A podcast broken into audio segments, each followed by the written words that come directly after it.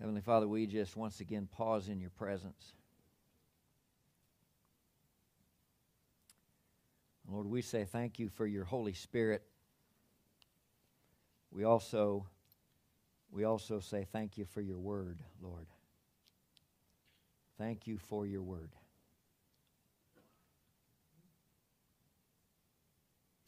Lord, I pray that you would open us up to hear what you have to say today.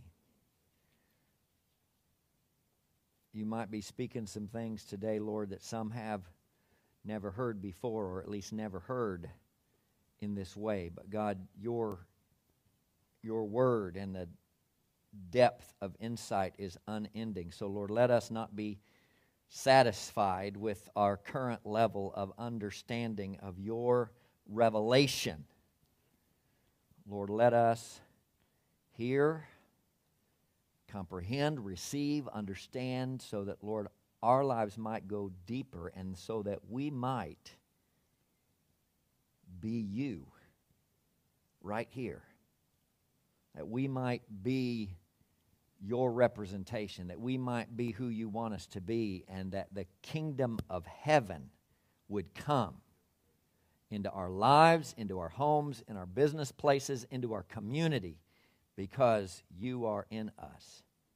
And you are making us to be like you, to show forth your image in your picture. Lord, help people come to know you by coming to know us. So help us today to hear your word. In Jesus' name. Amen.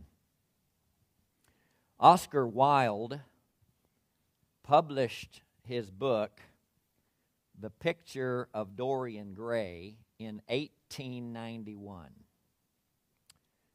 It is the story of an incredibly attractive young man who had his portrait made. And he lamented that while he would grow old, the portrait would remain forever young and his beautiful young good looks would be preserved on the portrait, but he would lose those looks and become an old man. And he said, if only it were the other way around. For that, I would give my soul. And in the story, Dorian Gray made a deal with the devil. Dorian would stay young while the portrait would change. And the portrait would reveal the true nature of Dorian Gray's soul. As the years went by, Dorian Gray lived like the prodigal son. Luke chapter 15. He partook of every kind of sin and debauchery that you can imagine. And he stayed young and attractive. Dorian's worldview was that of many in our culture today the worldview and the attitude that beauty and sensual pleasures are the only thing worth pursuing in this life. And while this took place, that portrait changed the portrait changed. What was originally a painting of a handsome young man became a picture of a monster because that's what Dorian Gray's soul truly was behind his youthful good looks that never faded. And in the end of the story, his lifestyle of pursuing pleasure left him empty. He became so sick of himself that he killed the man who painted the portrait. And he attempted to destroy the painting people who were in the house downstairs, they heard the screaming coming from upstairs and they ran into the room and they found the painter dead. They found the painting of Dorian Gray in its original form again now, where he appeared young and beautiful, but lying dead on the floor was a crumpled, shriveled old man they didn't recognize, but wearing the identification rings of Dorian Gray. Interestingly enough, the author of this story, Oscar Wilde, he married and he had two children, but outside of his family life, he lived a wild, promiscuous, and homosexual lifestyle, which was actually still against the law in England at the time. He was convicted for gross indecency with other men. He was sent to jail. He suffered horrible consequences there in jail, and he died at the young age of 46. It, it seems like there was a little bit of autobiography in Dorian Gray's fictional, in Oscar Wilde's fictional story of Dorian Gray. And there's a quote that's often attributed to Oscar Wilde that says, The only way to get rid of a temptation is to yield to it. Didn't work out for him too well. I believe that God has painted a picture that even we have seldom really seen and appreciated. And because of humanity's pursuit of self pleasure, the picture that God painted is becoming even more disfigured and monstrous than the portrait of Dorian Gray. See, marriage, marriage is a masterpiece that's been painted by God, the master artist. God's the painter, and He's given us a portrait. Ephesians chapter 5, verses 31 and 32 says, For this reason a man will leave his father and mother and be united to his wife, and the two will become one flesh. This is a profound mystery. This is a profound mystery, but I'm talking about Christ and the church. So, this is not a series of teachings about marriage, not in the sense that you might think. So, if you're here today and you'll say, Well, I'm not married, so I'll just check out.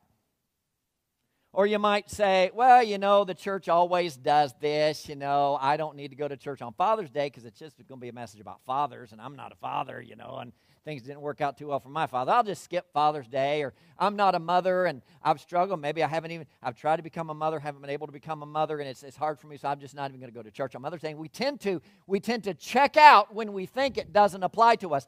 These series of messages is not simply about marriage as you've thought about it typically, as you've known about it typically. So don't think. Paul, in that letter to Ephesians, he goes through before he gets to this verse and he says, Husbands, you need to do these things. Wives, you need to do these things. But then he comes to the end of it and he says, But, but, but, but. Even though I just said husbands do these things and wives do these things, I'm not talking about your marriage. What? You've just said husbands do these things, wives do these things, and then you say, what, what are you talking? It's a profound mystery, folks. It's a profound mystery, and what we're going to do is we're going to dig it out. So, this is going to apply to you if you've never been married, if you are married, if you want to get married, if you once were married and you're not married anymore, because not only will it apply to you, it is about the marriage between Jesus and his church. So, it applies to all of us, and the picture that we've been given involves the beautiful gift of sexuality that God has given us, which is becoming marred and disfigured in our culture today. And it is not enough, if you are a follower of Jesus, it is not enough for you to just say to people, well, that's wrong. Why is that wrong? Because the Bible says so. That's not enough. They don't care. There was a time where they would say, oh, the Bible says that. I need to consider that. I need to think about it. Not anymore. They don't. So I don't care what the Bible says. How can we explain? I want to give everyone who's a follower of Christ, I want to give you some tools over the next several weeks so that you can explain to people why God says what He says. Why does God say what He says about human sexuality that is so the, the biblical view, the historic Christian view, the historic view of the church for the last 2,000 years, the world thinks it's nuts. The world thinks it's crazy. The world thinks it's stupid. The world thinks it's restrictive. And brothers and sisters are going around saying, it's wrong, it's wrong, it's wrong, it's wrong. Why is it wrong? Because the Bible says so. They don't care. If you'll stay with me for the next several weeks, yeah, your marriage might get better. That'd be awesome, wouldn't it? But you might understand the kind of relationship Jesus really wants to have with you as bridegroom and bride in a way you've never understood it before. And you might be able to not just point fingers at people and say you're wrong, but you might be able to do what Paul said in Ephesians chapter 4 speak the truth in love. Sit down with people who live a completely different lifestyle, believe a completely different lifestyle, have family members that are in a completely different lifestyle, people who, who proclaim to be followers of Jesus and yet they are not following this aspect. We're going to tell you why. Why God said what He said. Why the church has believed what it's believed about sexuality marriage. So I say all that to say, don't check out. It's not just about marriage. It's about so much more. Marriage is just the painting. Marriage is the picture. I'm going to explain a picture and a painting to you. It's painted by God to portray and reveal the kind of relationship that He wants to have with everybody every, every, everybody. He painted this picture in the very beginning, and this has been his intent from the beginning. Now, I have heard many, many, many people teach about marriage. I have read many books about marriage, and the vast majority of them, I believe, miss the main point of God's purpose for marriage. It seems to me that in most teachings today, the main purpose of marriage and human sexual behavior is completely absent from the teaching. By the way, we're going to get into some really nitty gritty stuff today and even more in the weeks to come. But we're not going to get into anything the Bible doesn't get into. We're going to get into some stuff that you've never heard read in a Sunday morning service before, but it's in the Bible. Don't get mad at me, it's in the Bible. You see, one of the reasons why we've hated to touch this subject for so many years is because America was founded by people who came from the Puritan culture, and the Puritan culture said just don't talk about a lot of this stuff. And so we basically we basically said to some of the authors of the Bible and the Holy Spirit, shut up, don't bring that up on Sunday morning. Okay, these these pages right here. Nope, can't do that. These pages. Nope, this, it's Sunday morning. Nope, you can't read that. Come next week. It's really going to shock you next week. Just tell you. If you want if you want to bring people to church and they'll get really shocked, come next Sunday. Okay, if you're not shocked enough today. You see, you see, we have been taught that marriage is a biblical way to release sexual desires. Got sexual desire. Paul said it's better to marry than to burn. So if you can't control yourself, just get married. So then you can you can have sex legally and without guilt if you get married. Right? That's what it's all about. That's been our minimal understanding. We're taught that marriage is for procreation. Okay, it's better for kids to have a mother and a father. So marriage is to have have guilt-free sex, and marriage is to is to have babies and have them in a good home with a mother and father. And we're taught that marriage is between a man and a woman only why? Well, because the Bible says so. That's why. But but it's rarely explained why does the Bible say that? Why is our view so weird to the world today? We don't know that. You see, the culture at large has rejected the biblical definition and practice of marriage and sexuality in part because we, the followers of Jesus, have not rightly and fully understood its purpose to be able to explain it to others. We have not understood it ourselves. To name any other arrangement or practice marriage, other than the biblical definition, is a rejection of what the Bible says. Now, I want to say this today as well. I don't hate anybody, I'm not mad at anybody. I'm not angry at anybody. These messages are not designed to condemn anybody. I want to tell you what the Bible says. Why the Bible says. See, a lot of people, even outside the church and everybody, they know what the Bible says. They've heard what the Bible says. They know that Christians say marriage between a man and a woman only in marriage. Yeah, those are weird people over there. But but we don't even know why the Bible says that. I just want to explain why. Okay? So, for those who have a different viewpoint, live a different lifestyle, have been caught up in a different lifestyle, lived a different viewpoint, the purpose of these messages is not to condemn. It's to lovingly explain why the Bible says what it says, why the church has believed this for the last 2,000 years. And if the Holy Spirit brings loving conviction and knowledge, let that happen. But I'm not here to condemn, I'm not here to hate, I'm not here to attack. I've got a paintbrush not a gun. but to name any other arrangement or practice marriage other than the biblical definition is a rejection of what the Bible says. And the people who name other arrangements marriage, they know that they're rejecting what the Bible says, and it's fine with them. They don't care. The culture's rejection of the historic biblical view of marriage has happened. I believe. We say, oh, it's terrible. Those people, they're, they're so awful. They're terrible. They're doing things and saying things and allowing things and encouraging things. It's terrible. Guess what? It's our fault. They're doing all of that, and the culture's going the way it's going, is because we have not understood it. And preachers have been scared to death to teach it and preach it. And I don't mind telling you, I'm a little nervous this morning myself.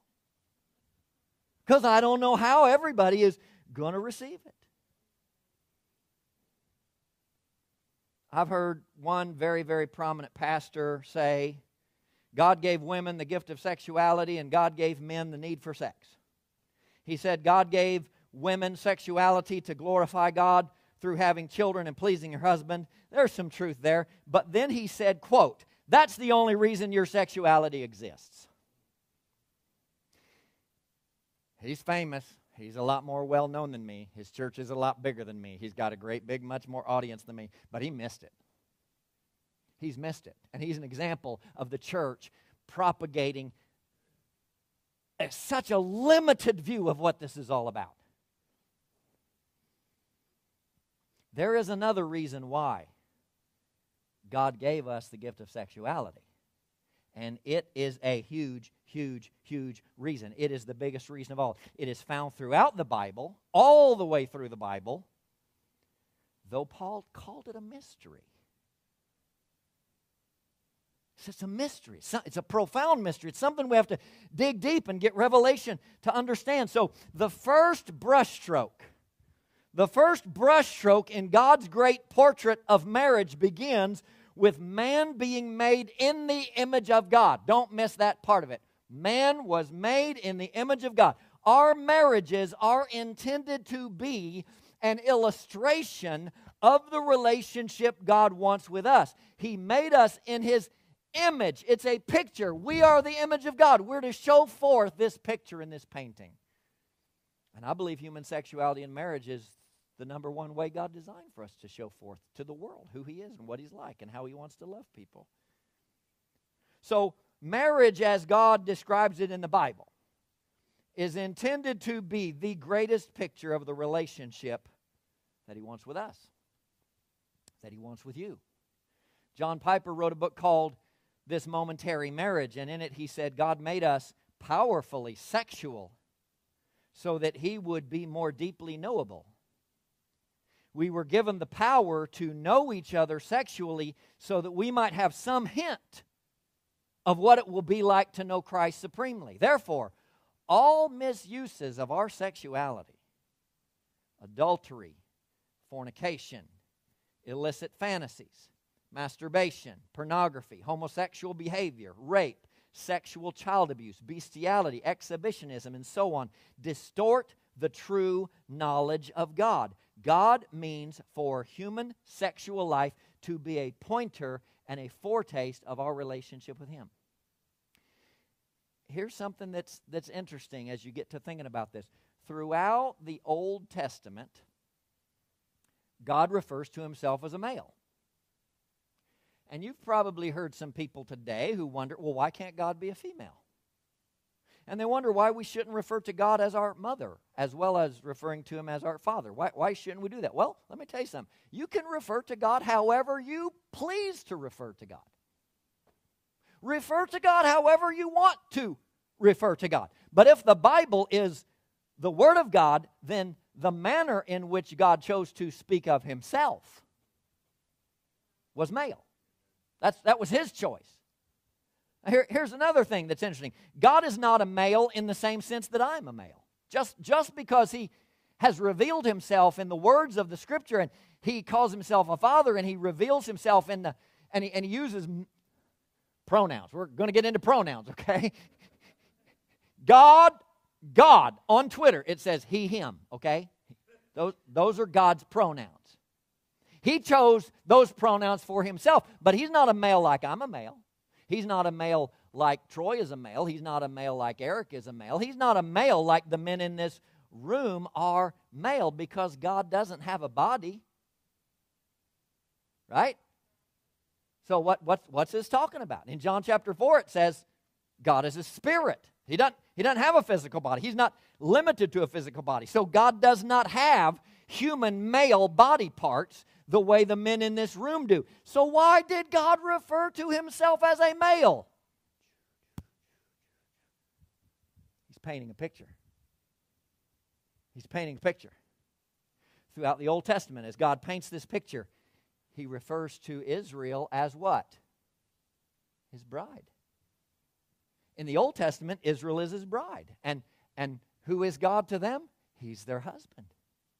It's a picture he's painting. God says, I'm, I'm your husband, and you're my bride. See, when Israel turned their back on him and they began to worship other gods, this is in 1 Samuel, 2 Samuel, 1 Kings, 2 Kings, 1 Chronicles, 2 Chronicles, and all the way through the prophets, we find Israel turning their back on God and they begin to worship other gods, right? Baal and Asherah and Molech and all these other false gods made up, created by man's own imagination. How, how does God refer to their actions when they start worshiping other gods? All throughout the Old Testament, he calls it prostitution. God uses sexual language to describe what they're doing in their relationship with Him. I'm your husband, you're my bride, now you're worshiping other gods. That's prostitution. In fact, most of the gods the Israelites began to worship instead of God were the gods of the Canaanites. They are referred to as fertility gods. The people worshiped these gods, thinking that in doing so, they would be fertile they would have many children. Their crops would be fertile. They would have great prosperity. And the worship of these gods involved sexual activity in their worship times. In fact, there was a great annual celebration. Can I tell you about it? Big annual celebration. The king of the land, the king, the king of the people, would lead a parade and on his head he would wear the head of a bull. It was a costume parade. Think Mardi Gras. Think Mardi Gras. Going on years and years and years ago by these nations surrounding Israel. The king parades through wearing the head of a bull. And every year, a new virgin would be selected to ride along and march along with the king. And she would wear the head of a cow or a calf. See, the king represented the god Baal or Baal, however you want to pronounce it. The virgin represented Baal's goddess partner, Asherah.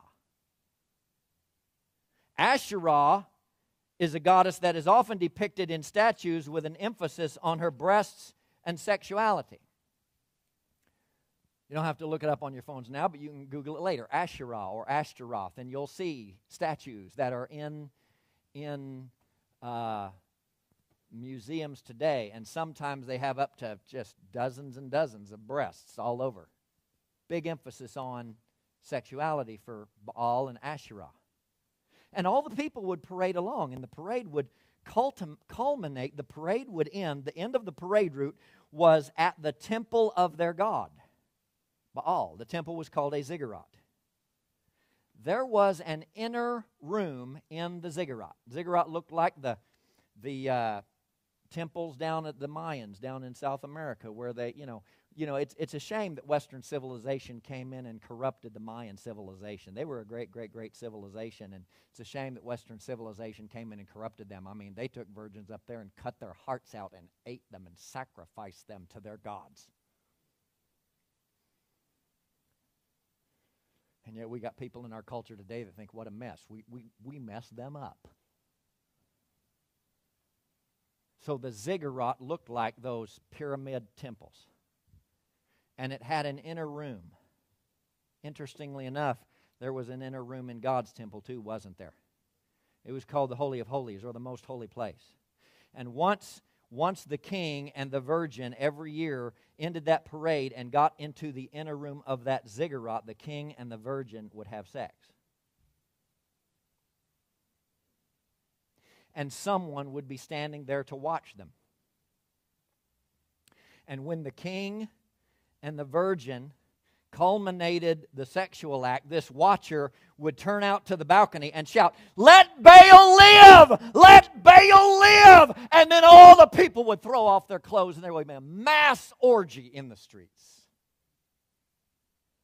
It's what happened when Moses came down from the Ten Commandments and the people had fashioned the golden calf. That's what was going on.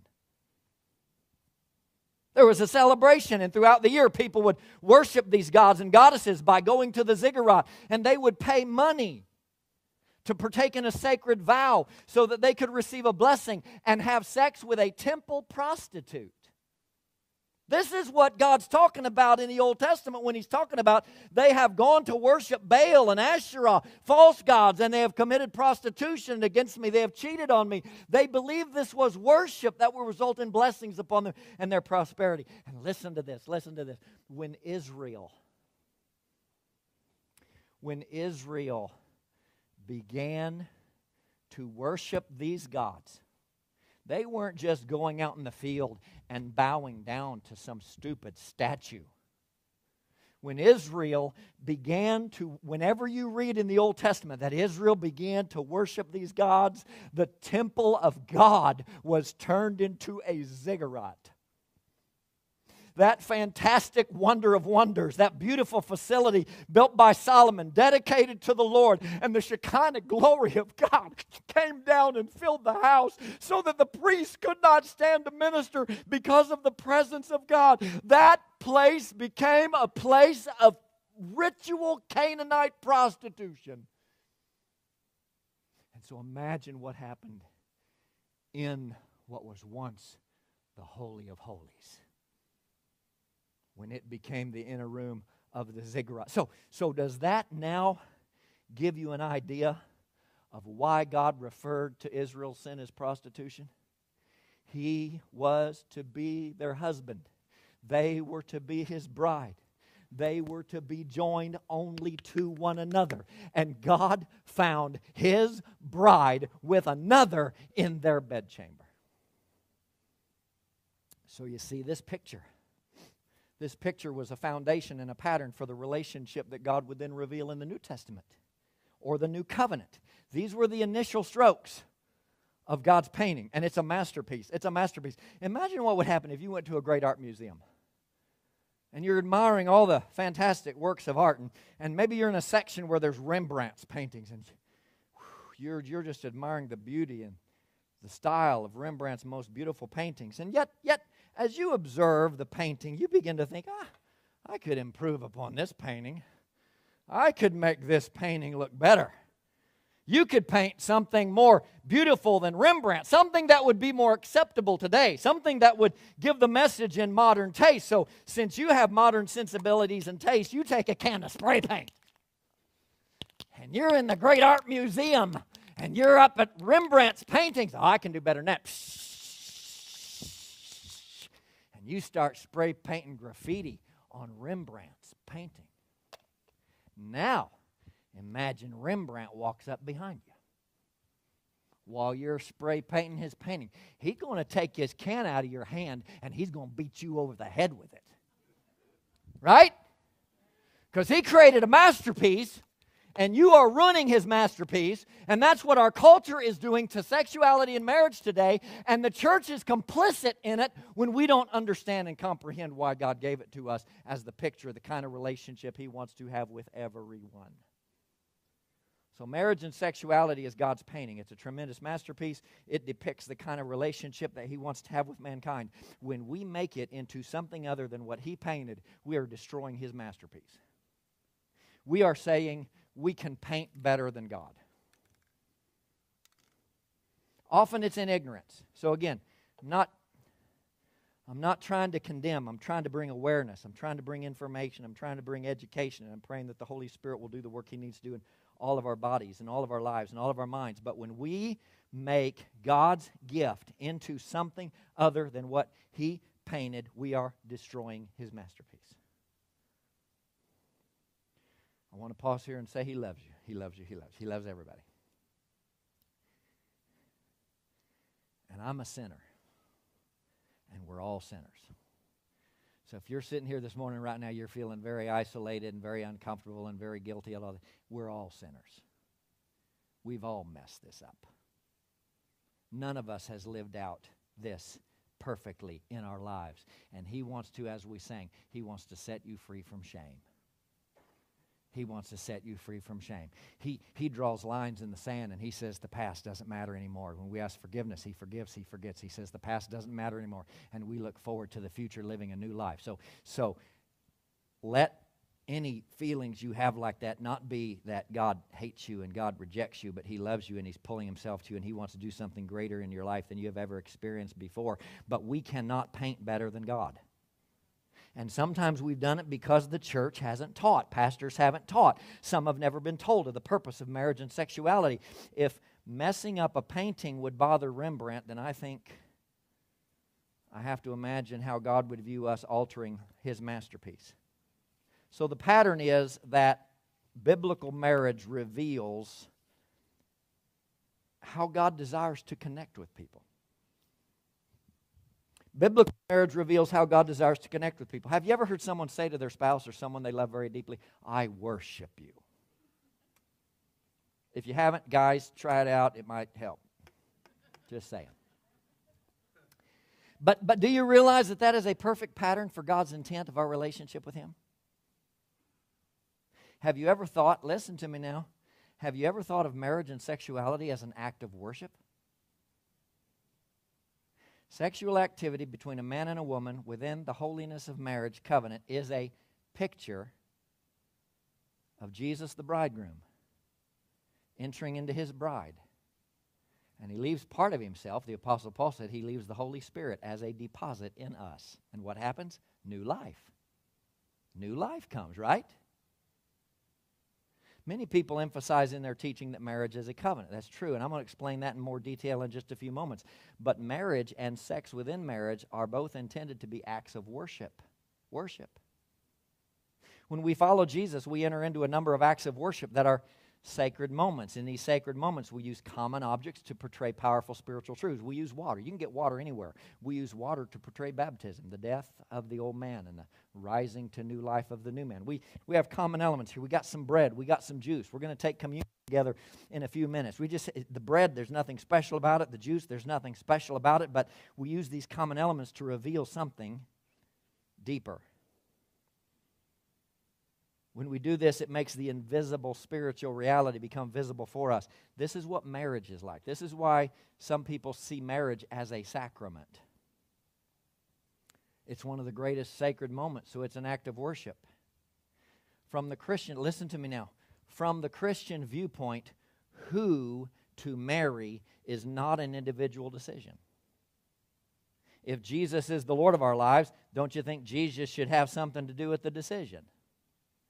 If our marriage is to reflect to the world the relationship that Jesus wants to have with us, then Jesus should be the one guiding us in the decision. We are not guided simply by our emotions and our desires, nor solely by what we like or what we dislike about another person. Our preferences. Our culture today, even among those who claim to be followers of Jesus, we've made sexual relationships commonplace. We've made marriage an option.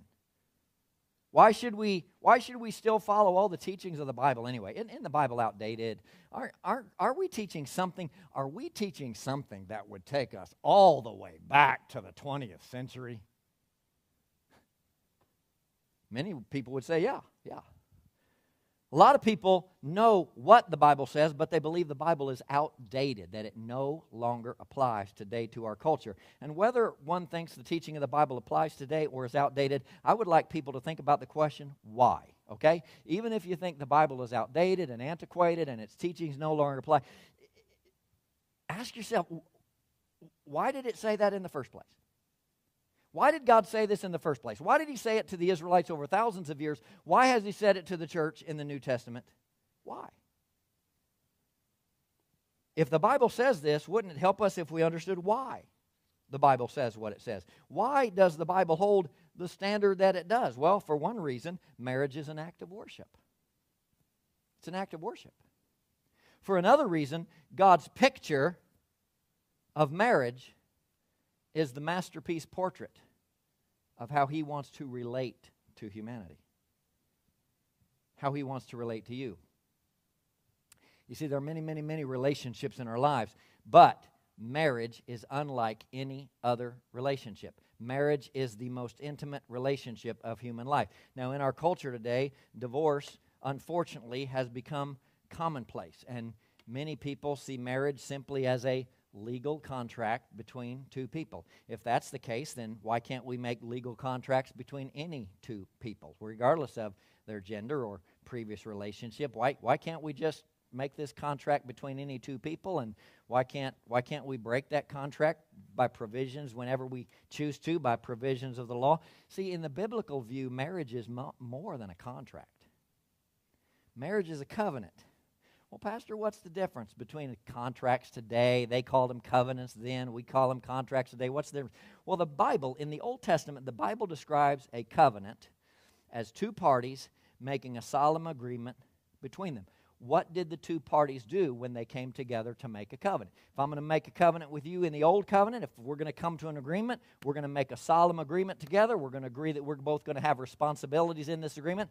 I'm going to bring an animal and you're going to bring an animal. It's a little different than going down to the courthouse and borrowing their pen to sign on a piece of paper. I bring an animal, you bring an animal, and we cut that animal in two this way. And my animal is laid out, and your animal is laid out. And when I say I'm agreeing to this covenant with you, I start walking and I walk through the river of blood. And I splatter that blood on my feet and my sandals and my robe. And then you walk through that. You walk through those two animals. And you walk through the blood. And you spatter the blood. Why did they do that? Why couldn't they have just sign their name on a contract like we do today. See, by this action, when they sealed a covenant that way, they were saying, May what happened to these animals happen to me if I violate the terms of this covenant. That's what it was about. A little bit stronger than our contracts today, isn't it? So it does seem to make a covenant much more serious and much more binding. Genesis chapter 17. Genesis chapter 17. God asks Abraham and all those who would be in a relationship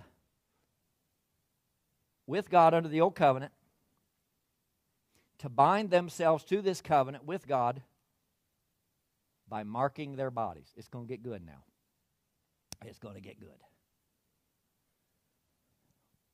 What was the sign of the covenant that Abraham and all of his children Abraham, Isaac, Jacob, name changed to Israel, all the children of Israel, all the people, all the Jewish people. What was the sign? That's important. What was the sign of the covenant? Circumcision. That's a weird word. We study Romans and Galatians in the New Testament. That circumcision thing keeps coming up over and over and over again.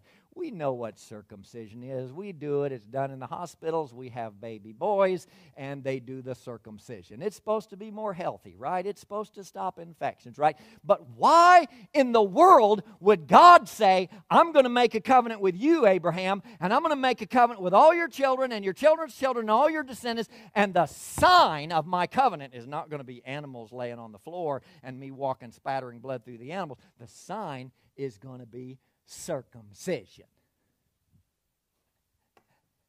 And Abraham's 99 years old.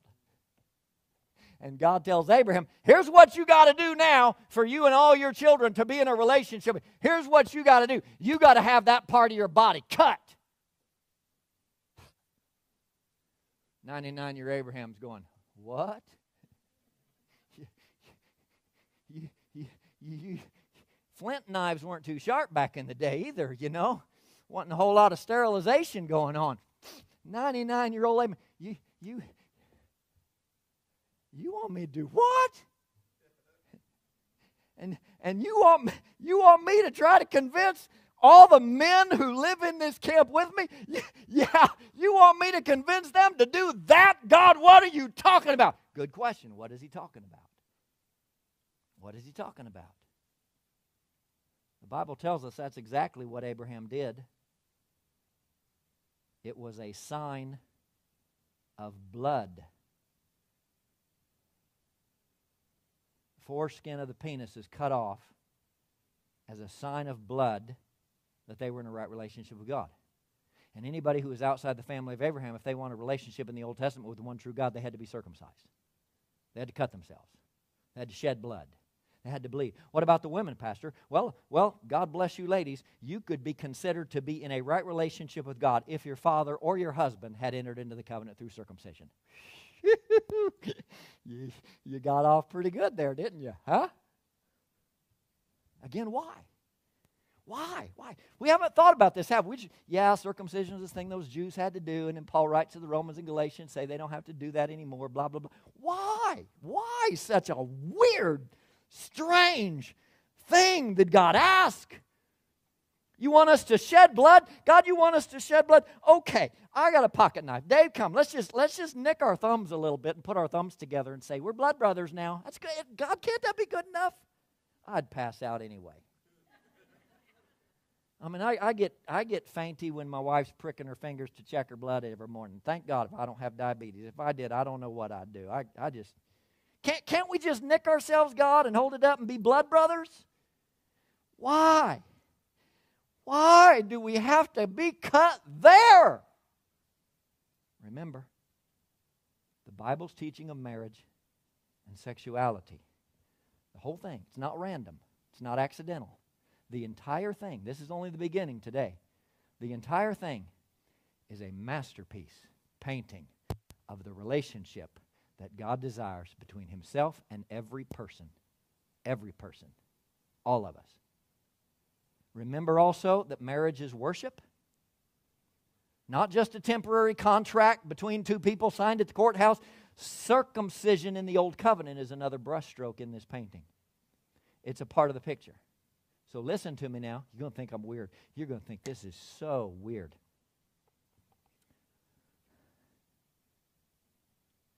Isn't it the part of the man's body that is cut and required to bleed in order to be in that old covenant with God, isn't the part of the man's body that is cut and required to bleed, isn't that the part that enters into a woman in the act of sexual intercourse? You think that's a mistake? It's not. And again, according to the Bible, it's only to happen in marriage. Why? Because it's a covenant. It's all about a covenant, covenant of blood. So this part of the husband's body enters into his bride in an act that is intended to be an expression of great love. Guys, it's not something you're due. And by this act, when the part of the man that was cut and bled enters into the woman, he leaves part of himself in her. He leaves part of his life in her, part of his very essence in her. And what happens? Oftentimes, new life happens. New birth happens. You see, this is another beautiful brushstroke of God's masterpiece.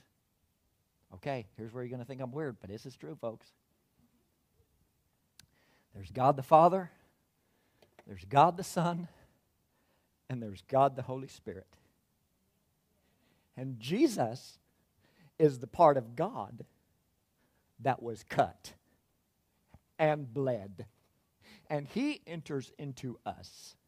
And he leaves part of himself in us and he creates new life in and through us. And Jesus came to initiate a new covenant. The new covenant God makes with us is through Jesus' blood. So no longer are we required to shed our own blood. Jesus paid the price, Jesus bled. So, how do we come into a relationship with God? Through Jesus, the one who bled and enters into us. We invite Jesus to enter into us as a bride to her husband, and we open ourselves up and we yield ourselves to Christ, and Jesus enters into us and he leaves his Holy Spirit within us as a deposit, giving us new life.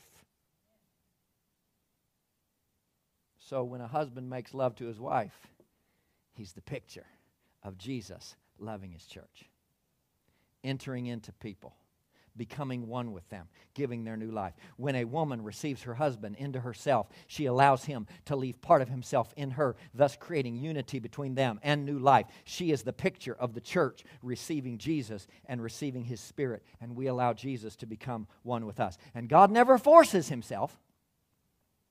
God never forces himself on anyone who will not willingly receive him in the covenant. It's totally willing and it's a covenant. So, if this is the first time that you've ever thought of sexuality in this way, you might think, boy, this is weird. Pastor's a kook. You might think I'm crazy. But if you look throughout the scriptures, all throughout the scriptures, we gloss over this stuff and we skip over it and we've read it before and we don't really understand it, we don't comprehend it. This is what it's about. This is the picture that's drawn for us, and it's drawn for us by God. This is why. This is the why. This is the why this is why the act of sexual intercourse God designed to only take place within a marriage. That's why it's a man and a woman inside a covenant. If you've got a man and a woman outside of a covenant, you don't have the picture, do you? If you got two men, you can't have the picture. If you got two women, you can't have the picture. Any sexual activity without a covenant of marriage is not showing the picture God intended to show whether it's heterosexual or homosexual, and only heterosexual relationships within marriage can possibly reveal this picture that God designed to reveal the kind of relationship He wants to have with us as a male husband. He referred to himself in that way, entering into his female bride. So, if heterosexual intercourse takes place and there's no marriage between the man and the woman, God's masterpiece is distorted. It's not the picture that God painted because what He painted is the sign of the covenant between Him and us. Circumcision was a sign, a sign foretelling, portending something that is to come. If we don't have the covenant, we're not showing the picture God designed to show. And the scriptures clearly teach that there is only one way to God, and that's through Jesus Christ. John chapter 14, verse 6, Jesus told him, I am the way, the truth, and the life. No one can come to the Father except through me. Acts 4:12 there's salvation in no one else. God has given no other name under heaven by which we must be saved. So when we receive this bloody one into us, he leaves his Holy Spirit in us, and we have new life in a new covenant. So if we have multiple sexual partners outside of a covenant relationship, that doesn't give us the picture of a one relationship with God, does it? If we see sexual relationships in that way, multiple partners is a picture that there's many roads to God, many ways to God, many gods, not one way.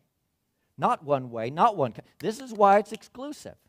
This is why it's not just random, willy nilly recreational sex with anyone, anywhere you want, because that's not a picture of an exclusive relationship to God through one husband, Jesus Christ.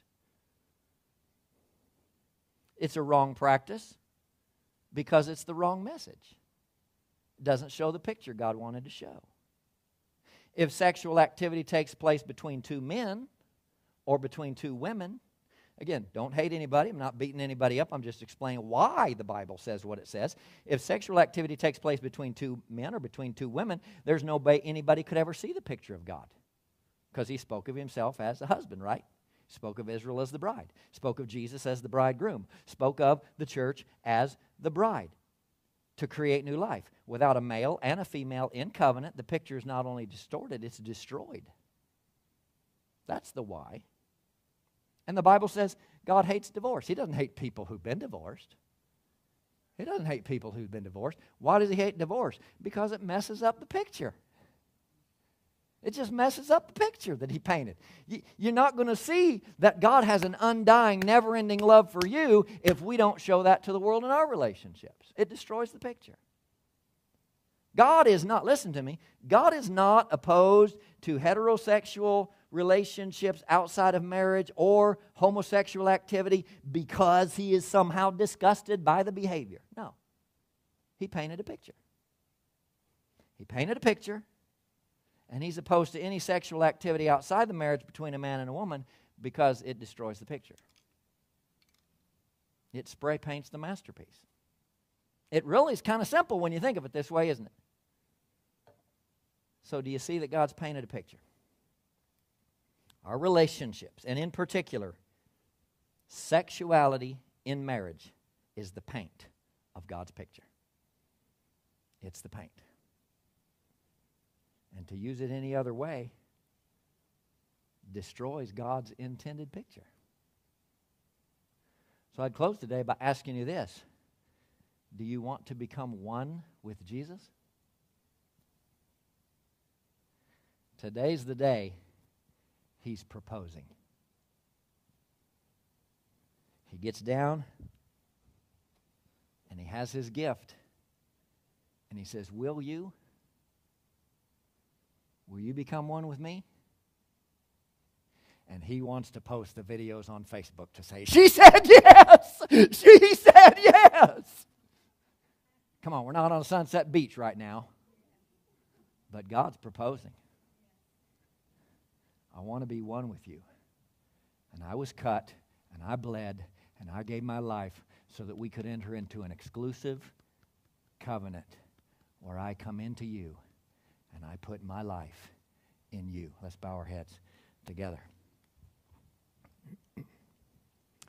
Nobody move right now. This is a sacred moment. Let me, let me say this very clearly. It doesn't matter how you've messed up the picture. We've all messed up the picture. We've all messed up the picture. It, it can be as simply as arguing and yelling and screaming and demanding. You know, maybe maybe you've never had sex outside of marriage. Maybe you've waited till you were married to have sex. Maybe you've been faithful to your wife in a heterosexual marriage and you think everybody else is messed up. No, we're all messed up.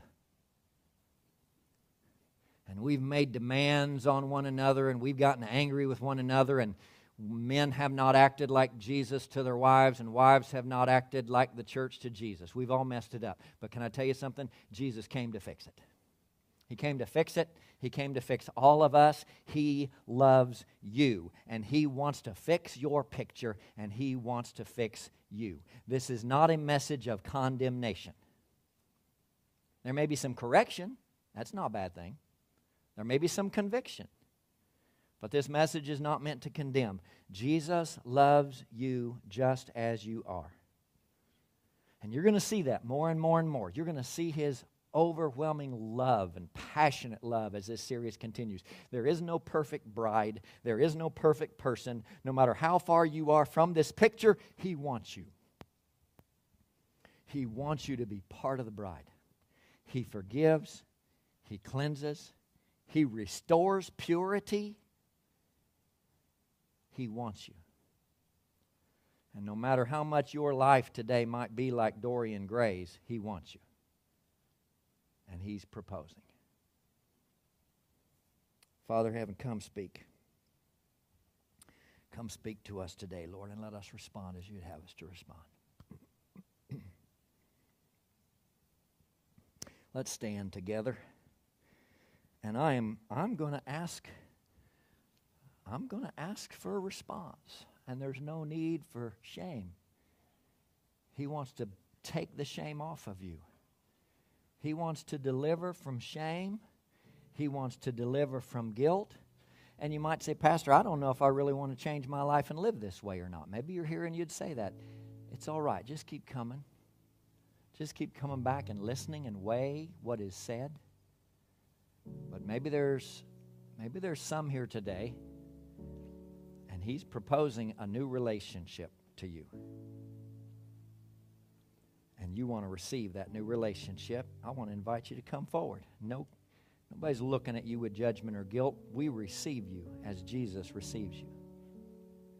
And maybe there's some who you've messed up the picture. You've tried, you've done your best. You know you've messed it up. It's been messed up for you. You know, one thing about a great master artist is when paintings get messed up, they, they take a little thing like a scalpel, you know, and they, they take off the stuff that's not supposed to be there. And they pick up a brush and they start to restore. They restore paintings that are thousands of years old. They take off the mold they take off the dirt that's accumulated over the years. They take off somebody who painted something on top of it. And they take some brushes and they restore the painting to its original picture. And Maybe some of you are here today and you've you've been a follower of Jesus, but but you you need some restoration work done. There's been some mold and there's been some dirt and there's been some age through the years and maybe you've even tried to tried to repaint God's picture. He wants to restore. He wants to restore.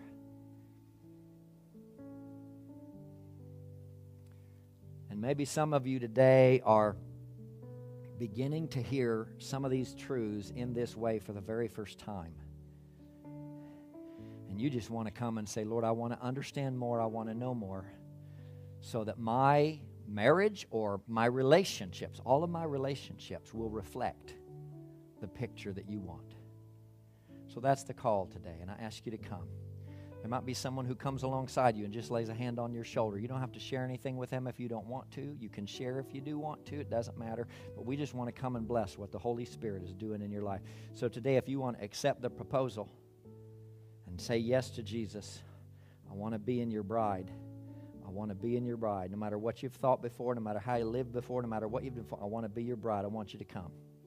And maybe you're here and you need some restoration to take place. You need some healing to take place. You might need a scalpel to take off some of the excess junk and have Jesus restore some things in your life. I want you to come. And maybe you're here today and you'd say, I want to learn more. And I want my marriage and my relationships to reflect the picture Jesus wants. Just step out and come right now. We're going to share communion in just a moment, but let's, let's respond to the Holy Spirit right now. Just step out and come.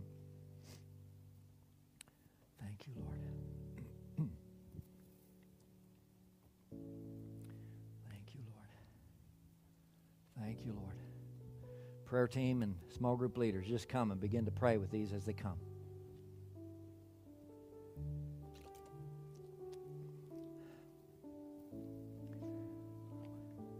We want to give time for the Holy Spirit to work today. We're not going to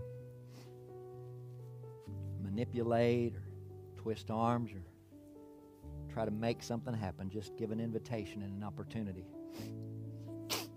Maybe the Holy Spirit's dealing with your life in a way that I haven't addressed. We want you to come and receive prayer as well. Maybe, maybe that word that came to me in the worship time, worship practice this morning during the song, He wants to lift the shame off of you. He wants to lift shame. I believe that's a word from the Lord today. He wants to lift shame. Come. Come. Praise the Lord. Praise the Lord. Father, do your work. Father, do your work.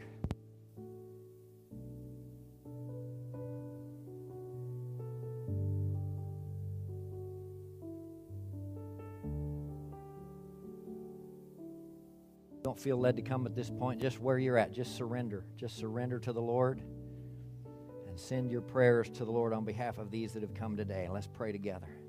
Let's pray together. Just lift your voice in prayer and worship, surrender and intercession. Thank you, Jesus. Thank you, Jesus. Hallelujah. Hallelujah.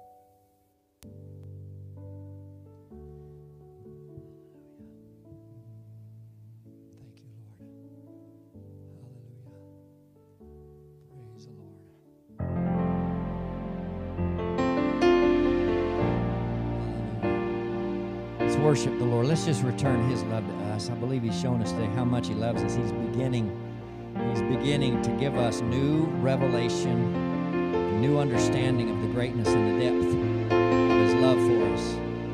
So let's worship Him. We're going to take the Lord's Supper together today. You do not have to be a official member here. If you're part of the body of Christ, you consider yourself a follower of Jesus. We are one. We are one with Him, and we want worship the Lord in this way. Pastor Chris, would you take the bread and pass it? And David and Tommy, would you come and take the trays of juice and begin to pass them? And just hold on to the bread and to the juice until everyone has been served. And we'll take the Lord's Supper together.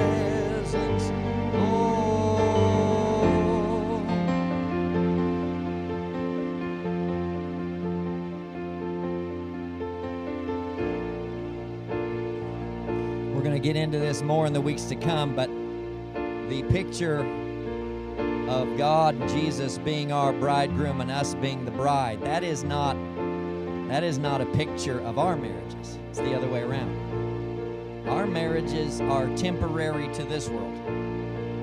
They're the picture of the permanent and ultimate marriage, an ultimate relationship. So, what we have in marriage and how God has designed it to be, all of it, every detail of it, a picture of the relationship He wants to have with us. And so, we take His body into us. We are the bride, He's our husband. This is our covenant. We take His body into us and He leaves His Holy Spirit in us. And every time we take the Lord's Supper, we are reuniting and reigniting restoring and renewing the ultimate covenant, our covenant with Him. So, Lord, we thank you today for this wisdom and knowledge that comes from your word. We thank you for this revelation of your great love and your desire to be one with us, your desire to give to us, your desire to pour into us. We not only want to reflect that picture, Lord, but right now we we receive you into us. We receive the outpouring of your Holy Spirit in us. And we want to be one with you, Lord. We want to reflect you everywhere we go. In Jesus' name, let's partake of the bread.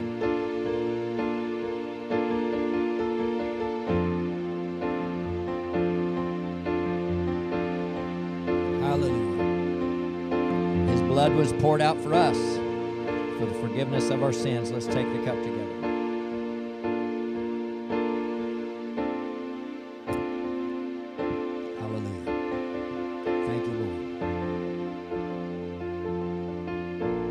Us go today not just in new knowledge, but in new relationship and new life and new power. And Lord, what you have taken off of us today, don't let anyone, including ourselves, put back on. We receive your forgiveness, we receive your freedom. We want to walk in depth in this relationship in Jesus' name. Amen. Amen. God bless you, each one. There are books out there on a table. They are not for sale. You can have one if you want them. You'll be hearing a lot more about this in the next few weeks, but those books out there, if you like to read The Mystery and the Masterpiece, those are available to you. You can also get them on Amazon Kindle. You can also get it on Audible and have somebody I don't even know who will read it to you. You can get hard copies on Amazon still as well. So God bless you. Have a great day. Go